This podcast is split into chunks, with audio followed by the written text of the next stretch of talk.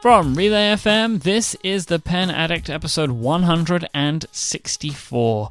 This week's episode is brought to you by lynda.com, where you can instantly stream thousands of courses created by industry experts, and Pen Chalet, great deals on high quality pens with a 100% satisfaction guarantee. My name is Myke Hurley, and I'm joined by the wonderful Mr. Brad Dowdy. I am happy to be wonderful today, and I, I am joined by the wonderful Myke Hurley. How are you today, Michael? I am very well, my man. How's it going over there? Good, good. Can't complain. You know, it, it's Monday. Mondays are kind of a tough day for me, but it's kind of the best day of the week at the same time. So, you know, I kind of plan and cram everything for Monday. You know, got a new post on the blog. Got to make sure the, um, you know, show notes are ready. Make sure I'm ready for the podcast. And oh, by the way, you know, I've slept all day. So Monday, Monday's a weird day for me. I got to get ahead of the game pretty well, but uh, I've I've been doing a, a good job cram it all in Monday, and then I I kick back and have a drink on Tuesday. Good man. Yes, sir. So what are you what are you kicking back and uh, writing in these days? You you got something new on the way? So I'm not kidding. Advertising works. Uh, I went to your site today uh, mm-hmm. to read your uh, tier one pens post that we're okay. going to talk about a little later on. Yes, that'll be and, our, kind of our main topic today. And I saw the Baron Fig sponsor. Oh, right. okay right up front and center. Mm-hmm. So I went to their site and I bought one of these work play limited editions. Nice. You know, I looked at it and I was like, I can see where you got that idea. Uh, mm-hmm. uh, and that's what I thought. And a lot of people talk about these things. Um, mm-hmm. I mean, the, the, the Baron Fig seems to get a really good rap everywhere. Mm-hmm. Um, I actually outside of the initial problems that they seem to have that we spoke about a long time ago mm-hmm. with their review units that they were sending out, like the glue was was it wasn't working and stuff like that, right? If I remember rightly, there was problems with the glue and stuff that they sent. Yeah, they had a couple minor issues in the early going, nothing that no no deal breaker type stuff, and all stuff that they like jumped on like yep. and fixed. So yep. which is good to see. Outside of that, like I see and hear really great things about them, and mm-hmm. like a lot of the people that I know that are not pen people mm-hmm. uh, use these and, and swear by them. So I thought this looks nice. Like I like a lot of the features about it, like the open flat stuff, and you know I like the blank on one side and like a grid or whatever on the other side. Because mm-hmm. I really love my arts and sciences.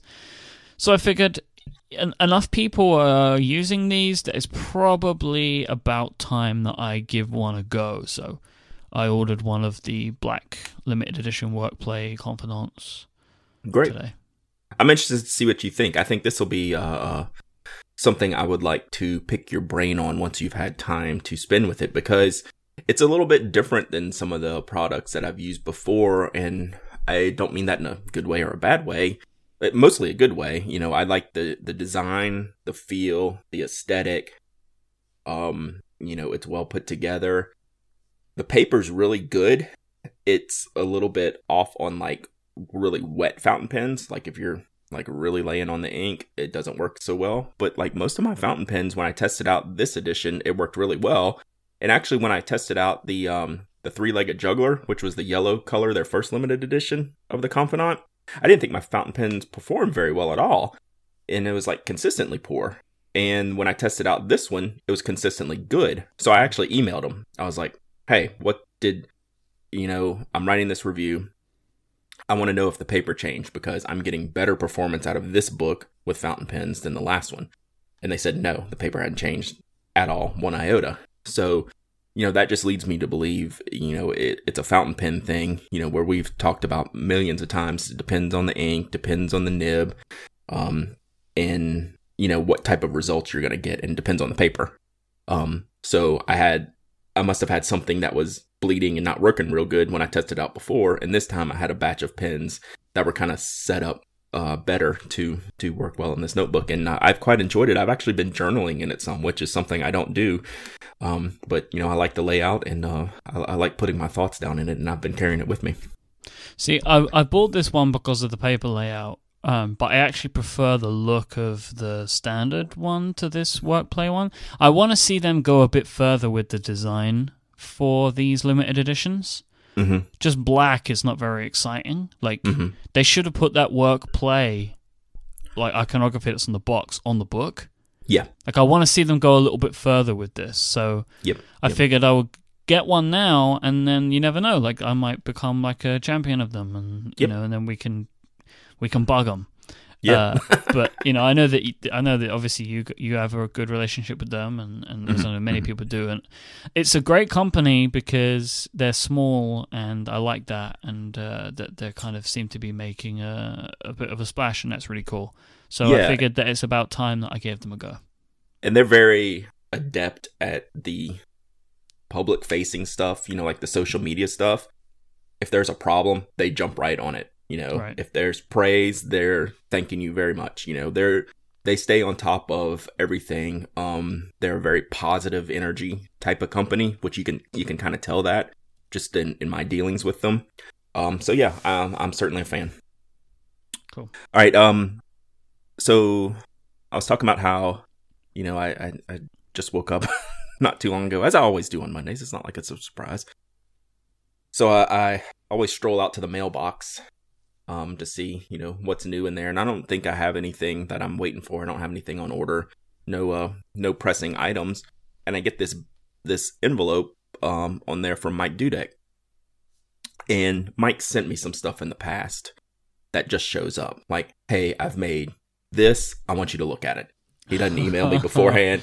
Stuff just shows up. Uh-huh. so actually, I didn't think twice about it. And I was like, "Oh, cool! Mike sent me something else. I can tell it's it's one of his uh one of his goods in there." Um, then I open it up, and out pops this block with I'm like, what's going on? I don't realize. I know what's happening here. with the Relay FM logo on it. Uh-huh. And I was like, "What did what did Mike do?" And this is Mike Dudek, not Myke Hurley. And I'm like, "What did Dudek do? This is really sweet." And I'm like checking it out. And then there's an envelope with a letter in it. So I open the letter. And out comes this letter. I, I should take I haven't taken a picture of this. I'll take a picture of what we'll have in time for the show notes Yeah, please do that. so that. people can see what we're talking about. So I pull out this letter, and I know what this letter is. It's uh from our friend Sarah Holbrook, aka Candyspotting, who does the uh the laser cut cards. She made you some um like thank you note cards, a laser cut relay FM with the logo on it, which is just really slick. So I'm like, how did Dudek get these cards? I, I still don't, I still haven't figured this out yet. And then I finally open up the letter, and it's a note from Stephen on the top of the letter and a note from you on the bottom of the letter. And it was really just a thank you for being a part of Relay, for believing in you guys, for for coming aboard. I actually I hadn't had my coffee when I started reading this letter. and I actually got a little bit teary. I'm not gonna Good. lie. It was a, a very meaningful letter, and you know I, I did uh, get a little uh, watery in the eye, and uh, I, I really appreciate you guys doing this. You, I'm so proud of you guys, and I'm excited to be a part of this, and I'm excited for what the future holds. I mean, I feel like you guys are just scratching the surface, so this is great. I, I Thanks, thank man. you very much for doing that. So you're the second person to to get it. Ah, Uh, because basically what it is, we commissioned the dude uh, Mm-hmm. to create blocks, these wooden blocks of our logo that we're sending to all of our hosts and some Mhm. people that have been instrumental in helping us get this started Mm-hmm. because we are uh, under four weeks away from our one year anniversary. wow, So that's awesome. we wanted to just do something to commemorate it for for a couple of reasons. I wanted something for myself, hmm um, and to to commemorate it. Uh, and I thought, and me and Stephen were talking about it like a little gift. And then the two things kind of locked in my brain. I was like, ah, I have the cards because I've never used the cards. Um, because I, I, we had a bunch of those made. Sarah sent us a bunch, and Mhm. then I asked her to make me some more, which she did. Which she's very lovely like that Nice. and nice, then nice. Uh, yeah, so we used those, and then I was like, oh, but I want a little thing, and I was like, ah, I know, Dudek, and he has been fantastic to work with, uh, and he got it sorted, and we got everything sorted out and done, and yeah, I'm thrilled with how it turned out, and I can't wait to get mine. I'll probably be like the last person, but uh, yeah, That's funny. It took. I mean, I'm literally. I'm just like working myself through this envelope. I'm like, eh, Dudek's done something cool, and it's like, oh, what is this Dudek thing? I was like, why is he sending me the relay logo? And what's this letter? Why would Dudek send me a letter? Oh, I got it now. It's pretty cool. It's pretty cool. So uh, I have posted uh, to my Instagram feed whilst you were talking, um, so everyone can jump on there and see it, and we'll grab it for the show notes and make sure it's in there so people can grab it. But it's it's super super cool. All right, so I lied a little bit last week, Mike. I said I was going to finally get caught up on some of the Ask TPA questions, and we had such a we had a rousing episode last week. That's been one of my favorite episodes we've recorded in a while. It just kind of worked on all kinds of levels for me. Mm-hmm. Um, so it went so long and here I was before last week's episode thinking it was going to go short. I don't know if you remember me saying that uh, before the episode started. Um, but it um, we didn't get to it, so I had to cut it out last episode. So we're taking it right up front this time, Mike. And uh, so let me get into a few of these questions that I've been uh, owing answers for for weeks. Weeks, yeah. Everyone, please keep sending these in via Twitter. Uh, hashtag is Ask TPA and um, just send those in. We get the questions. I pick out a few of them to answer. I can't get to all of them. Some of them I'll answer straight on Twitter. Some of them I'll pull off and uh, and ask to the show. But always keep them coming. And if I don't get to answer your question, hit me again. I'm glad to answer questions all the time, anytime. So let's hit it. Would a stub nib be appropriate for an architect who only uses block lettering in the office? What about an architect nib grind? This is from Sack Magpie on Twitter. So I think the stub nib would be really good. I think it might even be preferable. Um, the architect nib, from the times that I've used it, has been hit or miss a little bit in the angle that you hold the pen. It's a little bit more finicky than a stub. It's not as straightforward because it's exactly um, 90 degrees angle changed in how you write. The output might be better it's getting used to writing with it that would be the challenge. The output might be more directly, you know, drafting, engineering, architect related. And it it's funny that we held this off till till this week. Um, our friend Mike Dudek, who we already talked about, just got his uh, vanishing point with an architect nib, and he made it look spectacular. So now I'm gonna have to get one of these, and I'm already talking to uh, Dan Smith, who did um, who did Mike's nib grind on his vanishing point. The results look spectacular. So I'm picking out a pin now and I'm going to get this done just because I've seen it so many times. I have the same handwriting style as Mike Dudek, so I think it would work well for me. I've just, you know, it's just one of those, it's just one more thing do I need.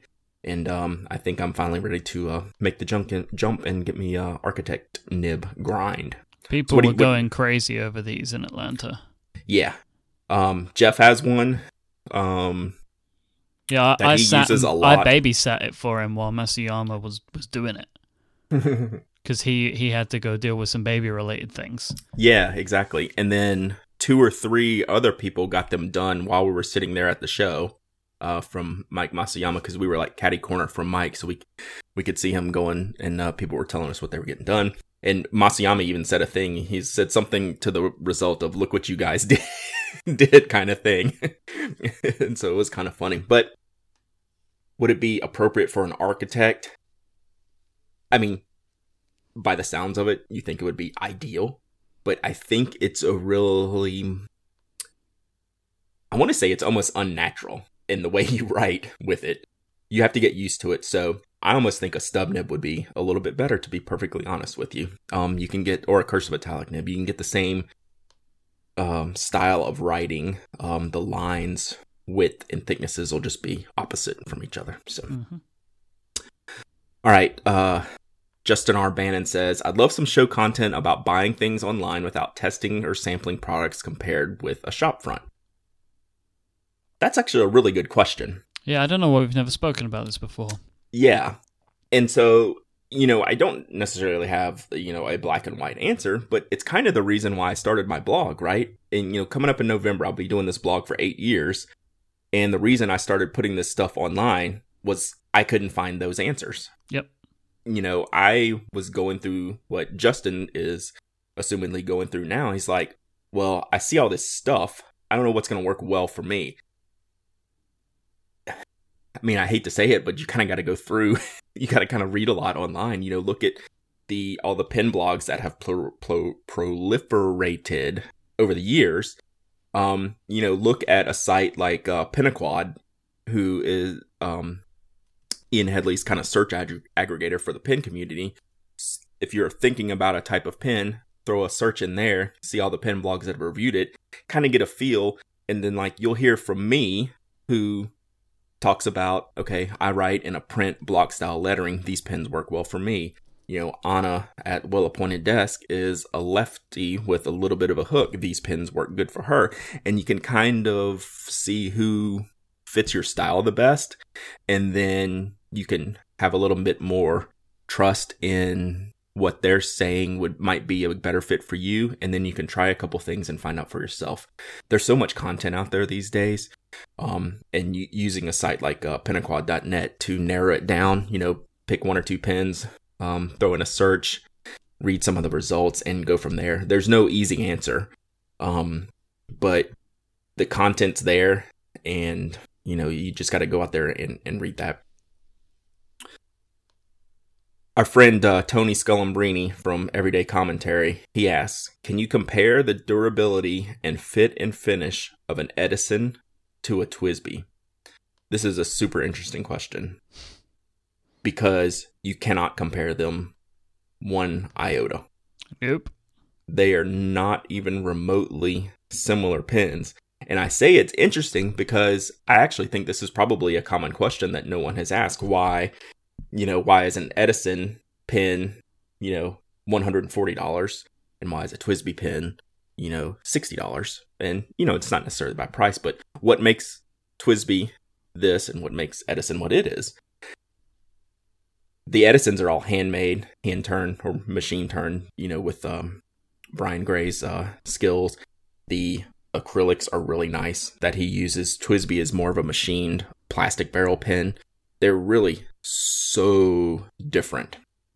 Um, the only thing that's even close would be the nibs. Um, because I they might both use Jowo nibs. I'm thinking, which is which works because that's probably one of my favorite steel nibs. But when you're talking about comparing across pin brands, it sometimes get tough. It gets tough. Like I can you can compare like Sailor, Pilot, and Platinum. They were all built around the same time. They all have the same legacy. They all have kind of the same lineup of pins with starting at entry level and graduating up the same steps, kind of have the same features. But then when you get to something more custom like Edison, it doesn't compare to anything like a TWSBI at all. And I don't know that that answers your question, Tony, and we can elaborate on this more and, you know, you know, maybe I can do some some pros and cons of Edison and pros and cons of a TWSBI one day, but they are so different. There's not one thing that compares, and they're both good in their own right. Um, he asked about durability. I mean, TWSBIs have more durability problems. They also cost half as much. Yep. I, it's it's really impossible to make that kind of comparison at all. If you know a pen company to be reputable, right? So mm-hmm. if we talk about them on this show in favorable terms, then you can really only compare pens that are in the same price bracket. Like you could compare TWSBI and Lamy, for mm-hmm. example. Mm-hmm. Um, or because they're relatively close in price in some instances, you could make the comparison between the two of them about mm-hmm. what you prefer. But when you look at something like an Edison, it's you can't compare TWSBI and Edison together yep. because Edison pens are way better, uh, like material wise, durability wise, mm-hmm. Feel and fit and finish and everything about them. Really, yep. you know, that they've got more heart, more soul to that, and you can feel it if you, especially if you know the story. Mm-hmm. Um, but the reason for that is because it costs like two, three, four times as much. Right. Yep. So you're getting what you pay for. Exactly. Exactly. So here's a question I have that comes up a lot, and I actually had it in my inbox um, from a different uh, listener um, on the same type of problem. Uh, Bedu Cav on Twitter says, "Why is it hard to find five by eight paper? I have a portfolio I love using, but it's too narrow for a five point eight seven five inch wide pad? Ask TPA. So my answer that I wrote in the show notes, I said because the US is self-important. And my meaning is the US does not conform to international paper standards, which I think the entire rest of the world does, except for the United States, and I think it's one other country. So when you hear us talking about paper sizes like A4, A5, A6, those are going to be more common to find in your portfolio sizings as well because most of these products are getting made outside of the US. So you have a hard time finding it because there's very few US paper manufacturers that are making good stuff um in 5 by 8 So, you know, look at the stenos from like field notes or Doane paper or write notepads. Um, they might do 5 by 8 when jeff and i decided to make the steno pad for Nock, we decided to go with the international standard so ours are a5 so it's got that little bit different dimensions. So the question i had in my email was basically the same thing but substitute 5 by 7 um, and that's even more difficult to find than five by eight. Five by eight, you can get a lot closer than uh, five by seven. So, anyway, it, it's because the U.S. thinks they're right in measurements, um, when they're actually wrong across the board on their measurement standards. And I'll get a lot of hate mail for that one. so why don't you save me, Mike? yeah, this is probably a good idea to take a, a break. How about that? okay.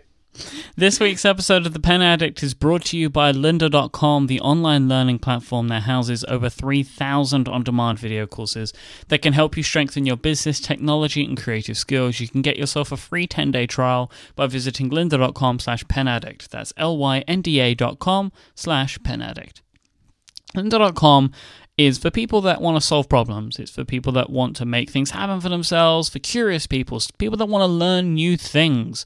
Maybe you're looking to work out how to do income taxes, right? You, they have yeah. courses like that. Trust me. Yep, as well as courses on stuff like Excel or on like Photoshop and stuff like that. They have Illustrator courses. They have uh, marketing courses, business courses, getting things done courses, no matter what it is that you want to learn, maybe software, hardware, or just like fundamentals of thinking in different ways. Like, for example, maybe you want to learn a bit about typography and color. Lynda.com have all of these courses. They can help feed the curious mind that you have. You can watch and learn from people that are absolute experts in their field. They're super passionate about teaching, they love doing what they do, and they just want to help you learn. And you can stream the courses that they create on demand. You can learn at your own schedule, at your own pace. You can learn wherever you want with their Android and iOS devices. And their courses are broken down and structured so you can watch them from start to finish or consume them in bite sized pieces and jump in and about as you like. You can create and save playlists of the courses that you want to watch in the order that you want to watch them. And you can very easily browse each course's transcript to follow along with what's being said. Or later on, if you want to come back and search for an answer and skip to that point in the video, it's really easy to do that with their awesome transcript feature. Your lynda.com membership will give you unlimited access to training on hundreds of topics, all for just one flat rate. Whether you're looking to become an industry expert, you're passionate about a hobby, or you just want to learn something new, I would really love it if you'd visit lynda.com slash penaddict. That's L-Y-N-D-A dot com slash penaddict. You'll be able to get yourself a free 10-day trial by visiting that link, and you'll also be helping to support this show. Thank you so much, lynda.com, for their continued support of the Pen Addict and Relay FM. All right, Mike. So this next little bit is why we had to cut out the Ask uh, TPA from last episode because I figured it, it might result in a fight, and it very well might. So our, our good friend John Bemis at J Tower Forty Two he says, uh, it, this is actually directed at you. It says, as a guy who uses fountain pens and field notes, do any additions hold up particularly well that aren't America the Beautiful, Traveling Salesman, uh, Workshop Companion, or Shelterwood? What say you? So this is a really difficult question because different people are they are sensitive in different ways mm-hmm. to the way that stuff works. So I know that there are people that don't like the way that Field Notes performs in uh, the way that fountain pens perform in Field Notes notebooks. Mm-hmm. They are way better in the ones that have the thicker paper. That's mm-hmm. just a fact. The thicker the paper, the better a fountain pen will perform on bleed through. But the thing is, like, I find the so- much as I love the thicker paper, thicker ones because of that, I find the thinner papers to be softer for fountain pens, so it feels better in a different way. Mm-hmm. Mm-hmm. Um, I think that a Field Notes notebook, any of them with fountain pens, except for like the specialty papers like the Expedition Edition or whatever, they are perfectly adequate. Mm-hmm. And I like to use them and love to use them so much because I love everything about the company. So I find their paper quality to be good enough with fountain pens, in some instances, great. Mhm. But I think that it's better than some of the other stuff that I've used. But there's so many other reasons for me in which I love them. Like I've said before, like I love their portability, I love their design, um, I love that they always open flat when I want them to. Right? Like there's just these little things about it that I really love about Field Notes, and your mileage may vary on how you feel that a, a fountain pen would work in them, but whatever I've found in using medium nib fountain pens with reasonably good drying ink with any field notes is even with bleed through, you can use them on both sides because I have and have done for years. Like I just have done that. Like it is not impossible. They are perfectly good. Um, and and I think that if you enjoy them, if you like them, then you should get them, like I do, and I am very happy and continue to use fountain pens with my field notes notebooks. You answered that wonderfully. I can't even fight with you on that. That was an excellent answer. And to your point, this is what we discussed up top with the Baron Fig. You're gonna find there's you're gonna have to find the right fit for the non seventy pound paper field notes, um, which I have found in some of mine. Like I remember using the Pilot Prera fine nibs, like Japanese fine nibs, and a good drying ink. I generally have really good success with those in the non thicker paper. Workshop Companion, I think, out of even the thicker paper ones, that one's been far and away the best one uh, for fountain pen inks. I really enjoyed writing in fountain pens in that one.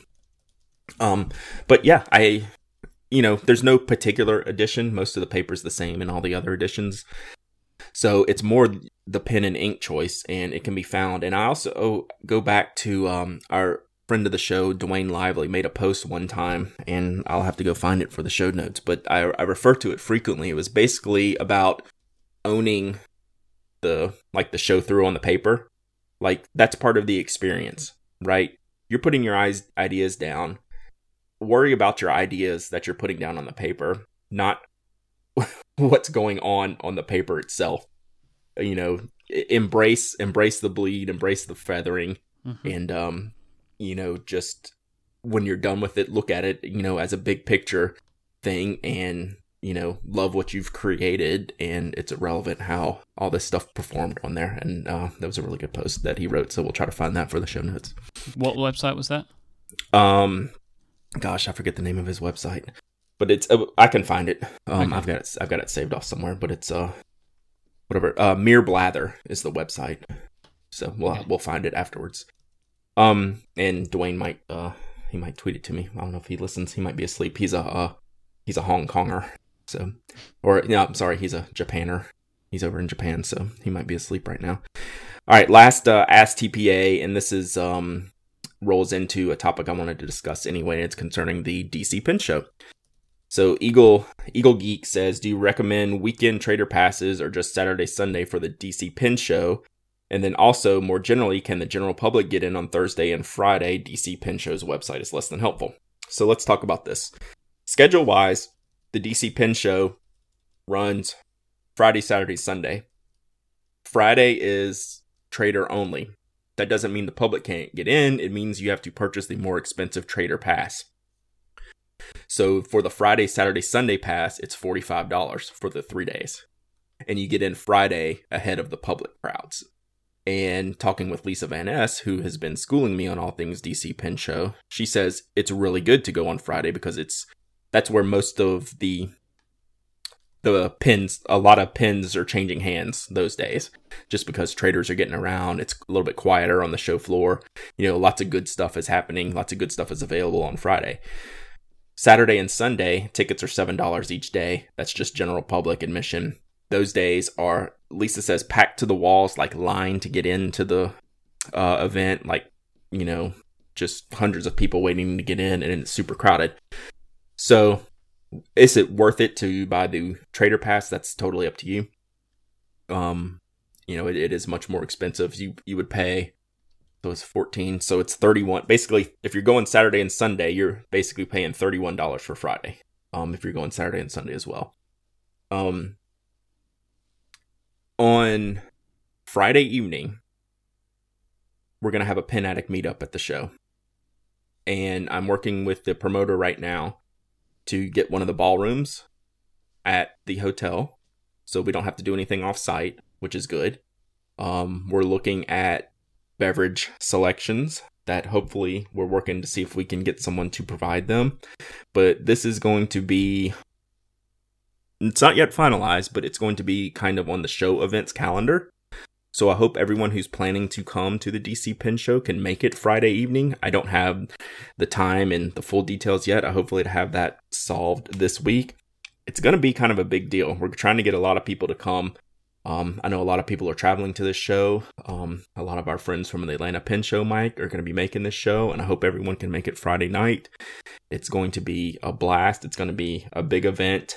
Um, and I don't know, I don't have any like extras planned right now. You know, there's no podcast or video or thing going yeah, on. I'm not going to be there. Just yeah, Myke's not going to be there, yeah, unfortunately. Uh, but it's going to be, I think, pretty large and pretty fun. So, um, yeah, I, I think it's going to be good. So put that on your pen show calendar. If you're coming to DC Friday night at the hotel, there will be a, a pen addict meetup and uh, we'll have more details as I get them. So, uh, working on finalizing that. Yeah, if you missed Atlanta and you can make this, make this. Yeah, you really, really should. It was mm-hmm. a real special experience. Mm-hmm. Um, and I'm glad that we can kind of repeat it so soon. It's going to be great. It's going to be really good. And I wish you could be there. And I know everyone does. Uh, but uh, there's always next year. Yep. All right. Our pin blog of the week this week is not the first, not the second, not the third, but the fourth launch of our good friend David Brennan of a pen and ink website. So just Davy B, you all know him. You've heard me talk about him a million times. He's done a three questions on uh, the Pen Addict because I think his uh, ink data ink and nib database tracking is always um, something I point to. And so he's restarted up a blog again for the fourth time. And I want to put in, um, I want to talk about his guidelines he listed out this time. So he made a post called The Guidelines.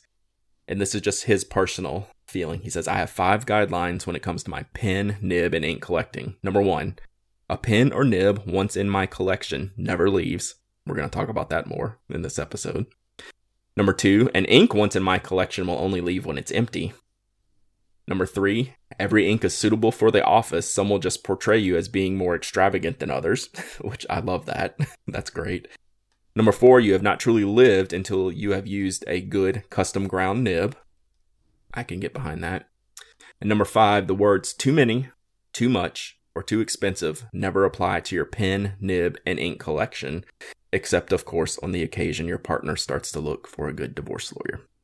So, words to live by, Michael. And uh, so we'll we'll see if uh, Mr. Brennan uh, continues on with this blog. I always like reading his stuff. Um, he's got a massive uh, collection of Pelikans, and I think he's up to like 250, 280 inks, something like that.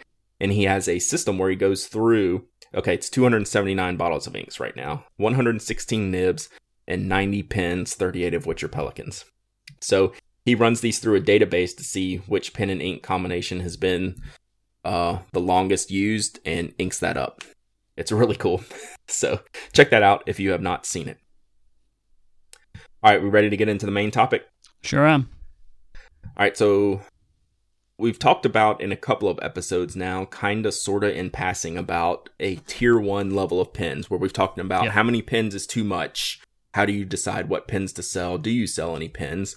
Um, just like I just read, David Brennan, he doesn't. You know, that's he has a defined way to collect pins and use pins, and that's his way to do it. A lot yeah. of people will maybe purchase a wide range of pins over the span of a few years, and then as they use them over those years, they realize that some become favorites and are always inked up and then some don't get inked up as much and how do you determine that and what do you do with those pins you're not using do you sell them do you give them away whatever so, you know, I came up with kind of a try how how would I determine this for myself?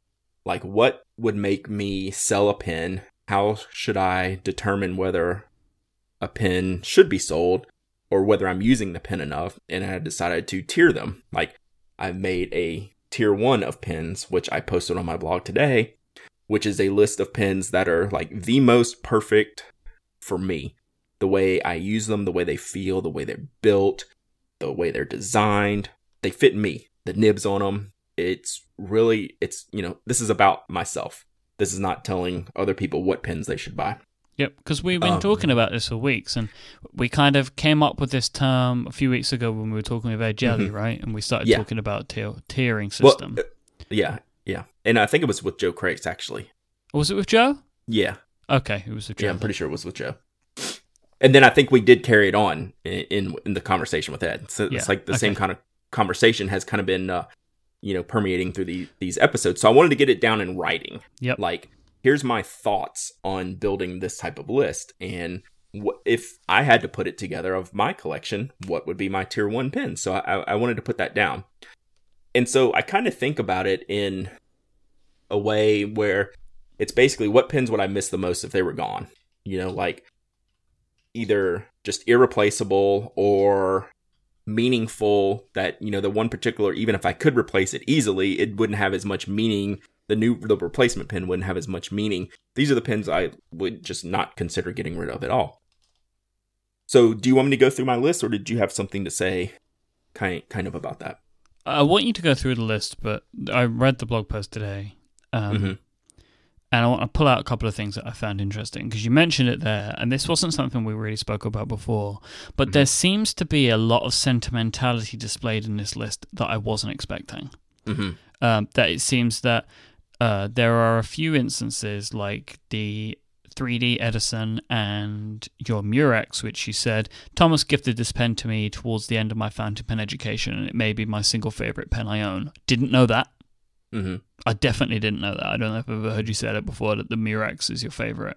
Mm-hmm. Um, and I, I like the sentimentality, but it's interesting to me because what it shows is that for you, there's more to tier one than performance. Um, exactly. Um, because you say, for example, about the Lamy 2000, it's not in your list because it's always available.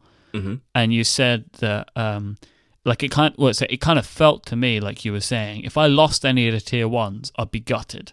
Yes. So clearly, the tier one list is very different to the best list. Yes, very. Yeah. Very, very different. And that's why my tier one list is reasonably small. I think I would have seven pins. Um, whereas like if I was coming up with a tier two list, that list would be gigantic. You know, that's a huge list. And then whatever didn't make that tier two list is probably in, I guess you'd call it tier three. And those are the pins I'd probably consider that I'm not using very much. And maybe I should sell them, give them away, do something else with them. Right. Mm-hmm. So like tier two would end up being like the Lamy 2000s, like all the other pilot pins that I love and the sailor pins and the platinum pins that I love and all the TWSBIs and Kawecos and things like that. So let's go through this tier one list. Um, you know, I'll make I'll make a couple comments on the pins and that that I chose, why I chose them, and um, and, and we'll go from there. So the I, there's no ranking within tier one. They're just all essentially the same. They all have the same uh, meaning to me, and they're all equally um, you know, as as meaningful and as useful to me. And the first one I wrote down is my Nakaya Portable, the Ao Tamenuri one, the black with the the green that shows through. Um, this is easily the my favorite of my Nakayas. I have four Nakayas. This is my favorite because I worked really hard for this pen. Um, not just in, you know, saving money to purchase it, but working hard in, you know, learning about the brand and deciding what would be best for me. So I felt like I put a lot into this pen and I was nervous actually buying it because I put so much into it, mm-hmm. but it delivered, you know, so that was like, whew, that was $800 well spent or whatever it was. Thank God, you know, I was, you know, it's, you're nervous about it till you get it. Is it going to live up to everything that I built it up to? And, um, it, it did. And, um, you know, I'm I'm glad it did, and uh, I, I love that pin. the Pilot Murex, like you said. Um, you didn't know it was my favorite pen. It is. I, I think it's probably the one pen. If if I had to put a number one on this tier one list, it would be that pen. Didn't know um, that. Like that is yep. surprising to me. Yeah, and I don't ink it up that much, and I don't know why. Um, I should. It's certainly a durable pen. I mean, it's a stainless steel pen. It's gonna, it, it can handle it. It just writes well. It just means so much to me. It's a pen that long ago when I started liking fountain pens, I saw this just like the Nakaya. I saw this Murex and went, wow. Yeah. I want one of these. I've always wanted one of these since the first time we ever spoke about it. Mm-hmm. I looked at I've looked at both pen shows that I've been to mm-hmm. and I haven't been able to find one. Yeah, they're they're hard to find. You can find them. People ask me where to get them. I mean, you can look on eBay and Fountain Pen Network classifieds. They pop up from time to time. Um, they they run like in the two to three hundred dollar range, depending on the condition. Um, but yeah, I, I really, really like this pen. Um, you know, if I just had one pen, uh, to, for the rest of my life, I'd probably pick that one. This one surprised me, even myself. It's the Pelikan M405 with a 0.2 millimeter Japanese extra fine nib. There's something about this pen that I'm grav- I gravitate towards this pen constantly. It's got the tiniest, finest gold soft nib. Like this is a pen I don't know that I would let other people use because the nib is so fine and so soft. But I really love writing with it.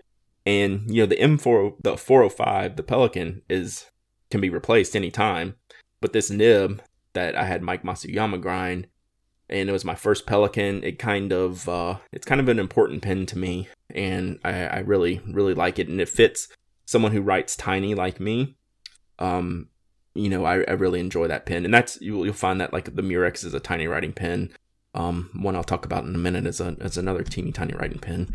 The Edison Menlo 3D, which I've talked about before, um, it's my red and blue Menlo that uh, Jeff um, had made for me when we started Nock as a thank you for starting the company. So not only is it a great pen that I enjoy using, it's uh it's super meaningful in, in the thoughts. And you you kind of see like you said there's kind of a theme here right? You know there's a lot of meaning behind a lot of these pins for me. The newton shinobi i wrote uh, when i wrote it down um, i said is this recency bias and it could be but i'm having a hard time putting this pin down so far it's been mm-hmm. several weeks um i start writing with other pins and knowing that i have my shinobi inked i stop writing with them and grab the shinobi so that's kind of telling me a lot about how I feel about the pen and how it fits me personally. You know, when the nib is a fine cursive italic, I can write a really small line with it and it, it just it kind of fits me. You know, I had to help and I obviously designed it. You know, I picked out the colors and the nib and how I wanted it set up and things like that. So, you know, I've got some personal uh, touches into that pen. So, um, we'll see as we go if that remains in the tier one. It's still new, but I feel already like it's going to be that important to me um, going forward. The Pilot Vanishing Point black faceted pen is, besides the Murex, maybe the coolest pen I own. Um, it gets more comments. I get more comments on that pen than just about any other pen, probably even more than the Nakaya, more than the Murex, just because you don't see them a lot. Um, and it's when people actually get to use it and they've used another vanishing point. It's so different in feel than the other vanishing points. It's actually a plastic barrel, which is kind of a trip compared to the uh, the brass barrels these days. But it's such a unique looking pin, and I really love using it. And I, I would hate to see that one go. And I wrote down that this might be the toughest to replace if I actually did lose it. I think I could get another Murex before I could get another black faceted vanishing point. And the last one on the list is a very common pin, to be quite honest, and has just made it over to the US, and it's the Pilot Custom Heritage 912. But this one has the PO nib, which is the posting nib, which is that really hard, fine nib that kind of hooks down and writes. It basically writes like my Pelikan extra, extra, extra fine nib, but um, in a stock nib. And this one is one of those pens that I went, holy cow, this is made for me. Like this is this is a Brad pen if there ever was one. Um, you know, I rarely recommend it to anyone because the nib is so extreme.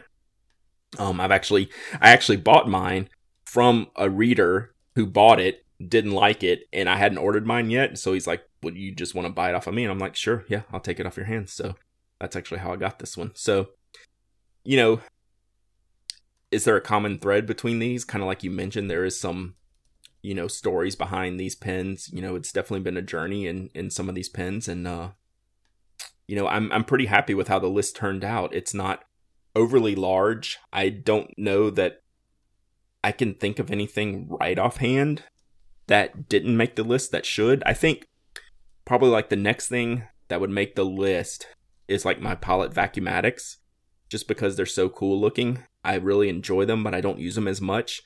Um, I wrote that in the um in the end section on vintage pens, like the Golden Web that you bought for me, and the Vacuumatic I bought previous years, the gray and silver one. I love those pens, and I actually use them a lot at home. I don't take them out a lot. I don't take them to work a lot. Um, those are probably like the next two out from the from the list. I also didn't include things like gel ink pens, um, mechanical pencils, things like that. Only because, not because they're not awesome. Like I thought about including a TI2 Tech Liner because that's what I use. I use that pen almost daily. One of the ones that I have, and I just feel like you know I can get another one if something happened to the one I have in my hand right now. Well, I can just get another one. You know, if I lost, um, you know, my vanishing point, I'm gonna be like, oh my god, where's my vanishing point? I really want that pen back. It's kind of a different thing.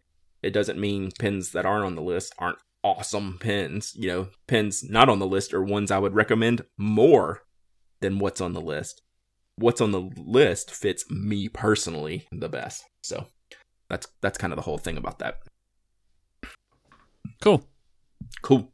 Yeah, so I like I'm, that. Uh, yeah, I'm pretty I, happy I, with how it turned out. Yeah, I have my own list, and, and I, I want to before I give my list, I, I want to do a little preface about the sentimentality thing and how that okay. applies to, to what I've done. Uh, but before we do, let's take a break. Yes. This week's episode is brought to you by the Pen Chalet. You know the Pen Chalet. They sell authentic, amazing rollerballs, fountain pens, ballpoints, mechanical pencils, and so much more. They have all of your favorite brands like Monteverde, Pelikan, Lamy, Pilot, Namiki, Sailor, and Kaweco, they're an authorized dealer of all of them, and they believe in customer satisfaction at their very core. Pen Chalet offers their great stuff at a 100% satisfaction guarantee. This is backed up by their very fast and reliable customer service as well. At Pen Chalet, they're always adding new styles of pens. Every single month, they have new stuff going on, and they also run discounts twice a month, and they have closeout specials every two weeks as well. So they're adding stuff and they're getting rid of the stuff. Like it's great. They're, they're a great place to find new things. They're a great place to get older things at a great discount. As well as all the brands and types of pens that I mentioned that Pen Chalet have, they also have all the accessories you're going to want, like carrying cases, pen holders, refills, fountain pen converters, and so much more.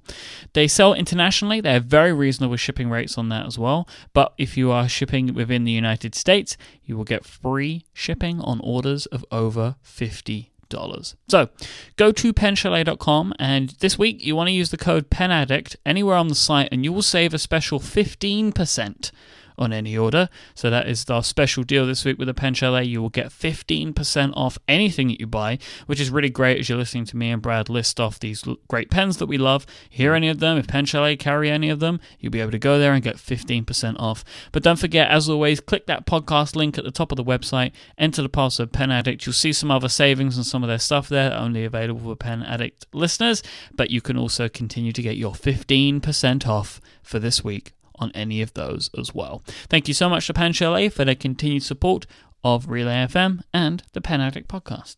Can I make uh, one comment on Pen Chalet? You please can. So our last time they sponsored it, what two three weeks ago, mm-hmm. I was kind of tripping over my words on the price of the the, the new Rhodium uh, Platinum uh, three seven seven sixes.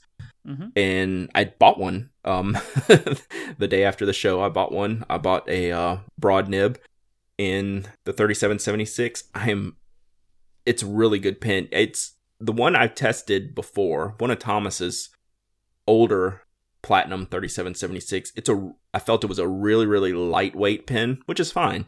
You know, a lot of the um the initial gold nib level of Japanese pens, Pilot, Sailor, and Platinum tend to be a lightweight pen and most of the price is in the gold nib. this I felt, and this is just anecdotal. I didn't weigh them because I don't have the other one. I felt this had a little more weight behind it, and it was actually more enjoyable um, writing with it because it wasn't too feather light. This is uh, really really good. So I, I'm happy with this 3776 I got um, with that. And just uh, a clarification: the coupon code is podcast when I pull up the page. I don't know if you said Pen Addict or podcast. There was a confirmation in the uh, chat room, but the coupon code for this week for 15% off is podcast. Cool. So maybe the best thing to do uh, is to just go to penchalet.com. You want to hit the podcast link at the top, mm-hmm. type in Pen Addict, and you're going to get your 15% off that way. Exactly. So when you type in Pen Addict in the radio podcast link, it tells you what code to put in to get the best deals from Pen Chalet. Excellent stuff. All right. So I tasked Myke with homework. Um, as I try to do sometimes. Um, you know, when I'm talking about a specific topic, I want to get your take, Myke, on the same topic and you know how you're thinking about um, something like a tier one of pens. So, so what do you got? So sentimentality. Mm-hmm. Now, I have some that I didn't really factor that in too heavily. It wasn't something that I thought about when I was putting my list together. Um, there is in some elements there is a little bit of that to the stuff that I've chosen, but it's nowhere near as prevalent as the way that it has been through your list. Yeah. Uh, look, because there are pens that mean stuff, mean a thing to me that are not on this list, and that gifts from you and gifts from other people are things that are extremely important to me, and they tend to be like you know looked after and when taken care of in, in, ways that are different to my other pens, but it that isn't what I necessarily consider as my tier one. Mm-hmm. So for my tier one, uh, I have I have picked some of the stuff that I consider to be the best that I own. These mm. are the things that um, have either been extremely hard for me to acquire over time. Uh, they were either they maybe were very expensive. Uh, they were maybe things that I was after for a long time. Uh, it's maybe stuff that has surprised me or stuff that that ends up meaning a deal because of how great I think they are. Basically, so mm. my tier one is kind of made up a little bit differently to mm. yours, mm. but is also a bit harder to nail down as to the overall reason for why something's been picked. Right, right. Well, I'm I'm looking at your list and I see a lot of these pins, and I'm like, maybe I should have put that on mine because it's a, some really really awesome choices. So go go through a few of these choices and uh and and tell me about them. Yeah, so I don't, I don't think that a lot that there'll be any surprises here, but I'm going to go for them anyway. So no, I think there, I think there, there's a couple that I, I, there's one in particular that I forgot about and remembered how much you actually love that pin. So I'll, I'll tell you when you get to it. Okay, so one of them for me is the this is actually probably number one is the Sailor Pro Gear. Mm. Um, so this is this does actually hold some sentimentality. I bought it in Atlanta. It was my big purchase when I was there for the pen show. But I love this pen. It's in Pen Addict Orange uh, mm-hmm. and black, and it just delights me. It is. I love this pen. I never would have thought I would love it as much as I did. It's just so perfect in every single way. Um, if you don't own a Pro Gear, you should buy one. Uh, I've actually put so my links in the show notes are, are, basically going to various places on the internet that I've found. You can actually get one from Pen Chalet, and you can get that fifteen percent off. So you Ooh. should. Uh, that's yeah, that's not easy to to get on a sailor.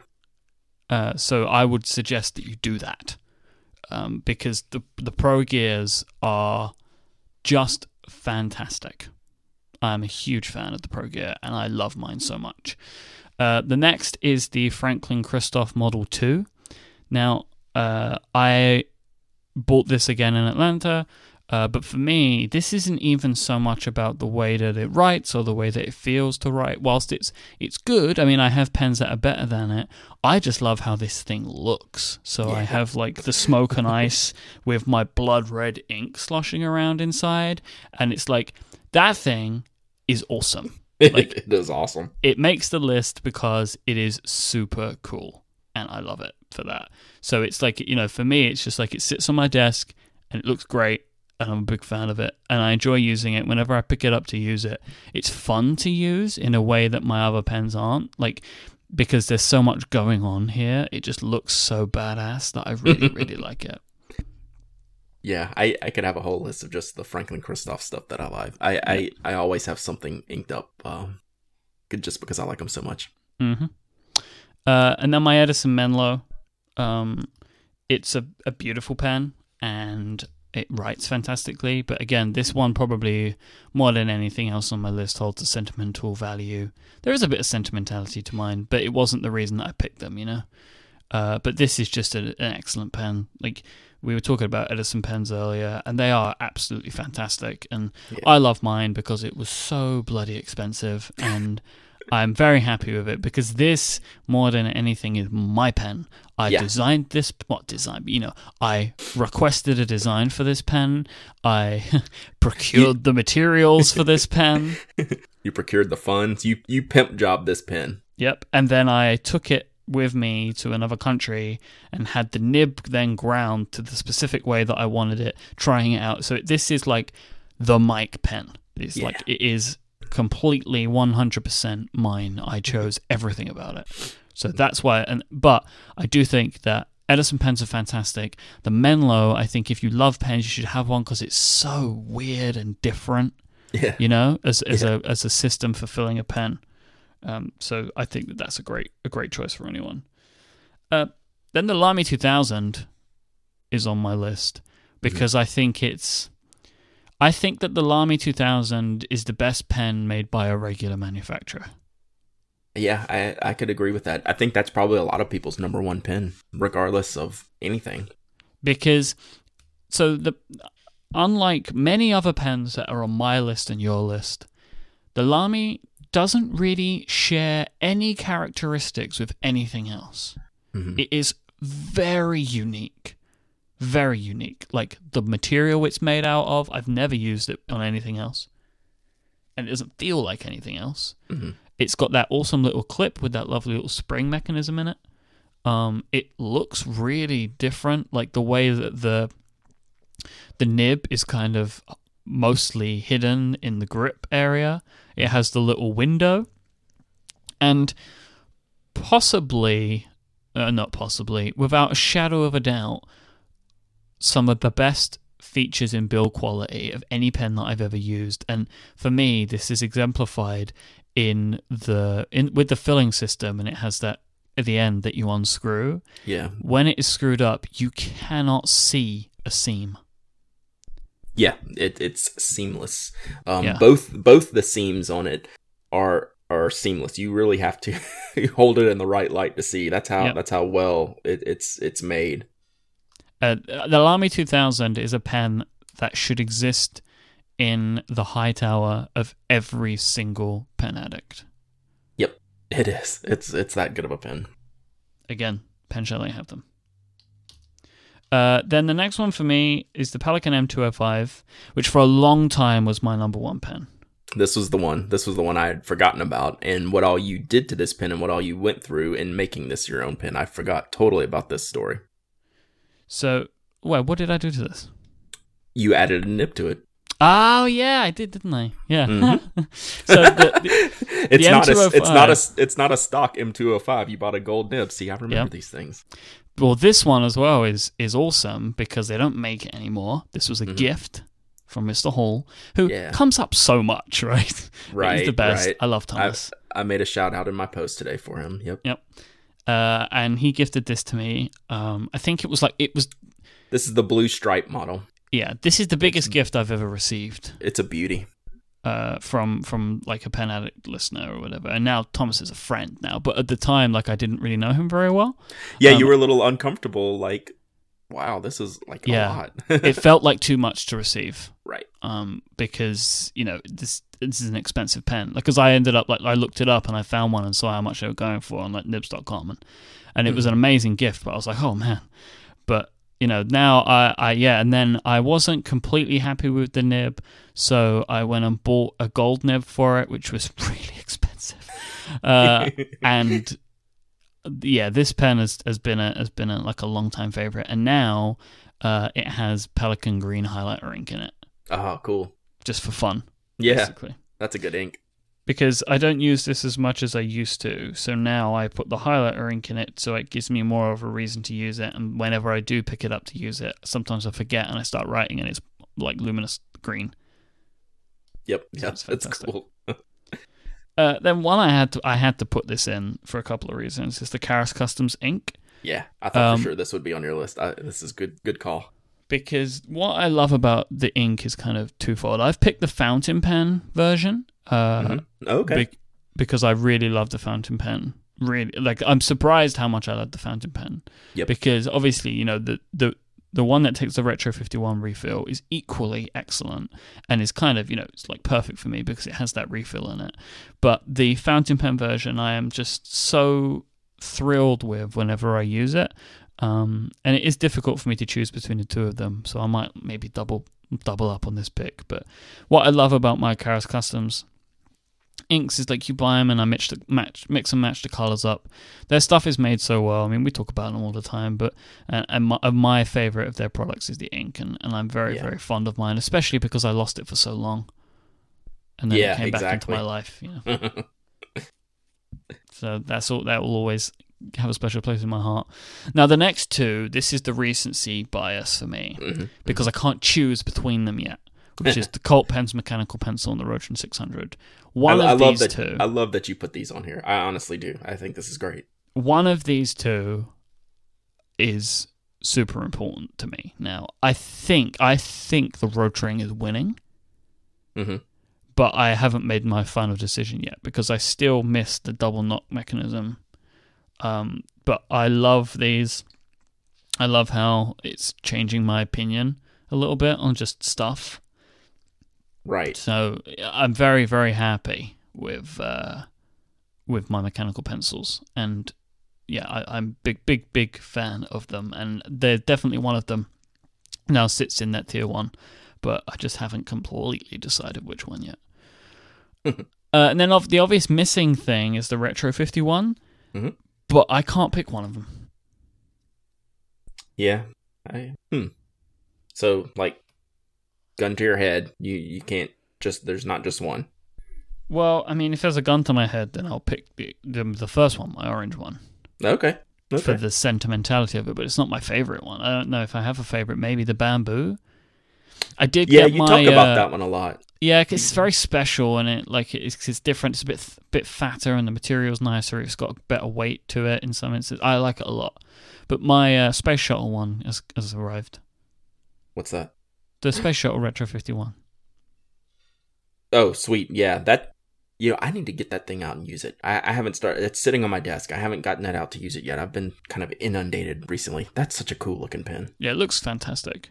Yeah. Really, really great. But yeah, uh, it's difficult for me to, to, to pick it, and it doesn't. These days, I, it's not a tier one for me anymore. The Retro Fifty One, like it, you know, I will always have a special place in my heart for that pen, but I'm never, I never like am excited to use it before I use it anymore. Right, right. And I, I found as I was putting together my list, the more I had of a certain pen, the less likely it was going to make that list, right? It's just yep. not as special when you have several of them, mm-hmm. which us pen addicts tend to have several of, of mini pens. So, yeah. Yep. Well, that's great. I, I really like your list. I think you, I think it's okay. actually, it, it's a good mix, mix of, um, you know, quality, usability, fits your style, and sentimentality. It, it's it's kind of a great uh, cross section of all that. So, and uh, actually, while we were um, while you were going through your list, uh, Mr. Dudek um, texted me. He said, "Nice post today. One question: Can I have your faceted capless when you are dead?" What's so, so, special about that one? It's just hard. You just don't see him everywhere. Um, so I just laughed at him, and uh, no, he can't have it. It will not be willed to him. All right. So good. I, I like this exercise and whether it's going to lead to action for me as far as okay, what's tier two and what's tier three, and do I need to sell off a few pins, things like that. Maybe so. I don't know. I haven't committed past this, but I wanted to solidify this because I've been, you know, it this kind of thing comes over time, right? Like I couldn't have done this two or three years ago. It would kind of been a, a pointless exercise. but now I've kind of learned what I like the best, what fits me the best personally, what fits my writing style. You know, those are the kind of things that um you know, we talk about a lot. You know, you got to find the things that fit you the best. And you know, this was kind of a way to kind of put mine down in writing. And uh, I, am pretty happy with how it turned out, and I think yours looks uh, great as well. Thank you, sir. If you want, we've got a long list of show notes, including all of those pens, and you can find those over at relay.fm slash penaddict slash 164. Thanks again to our sponsors this week, lynda.com and Pen Chalet. If you want to find us online, there's a couple of ways you can do that. I am iMyke, I-M-Y-K-E, on Twitter and Instagram. Brad is at Dowdyism, D-O-W-D-Y-I-S-M, on Twitter. He is Pen Addict on Instagram, and of course, writes over at penaddict.com. Thank you so much for listening, and we'll be back next week. Until then, say goodbye, Brad. Goodbye, Brad.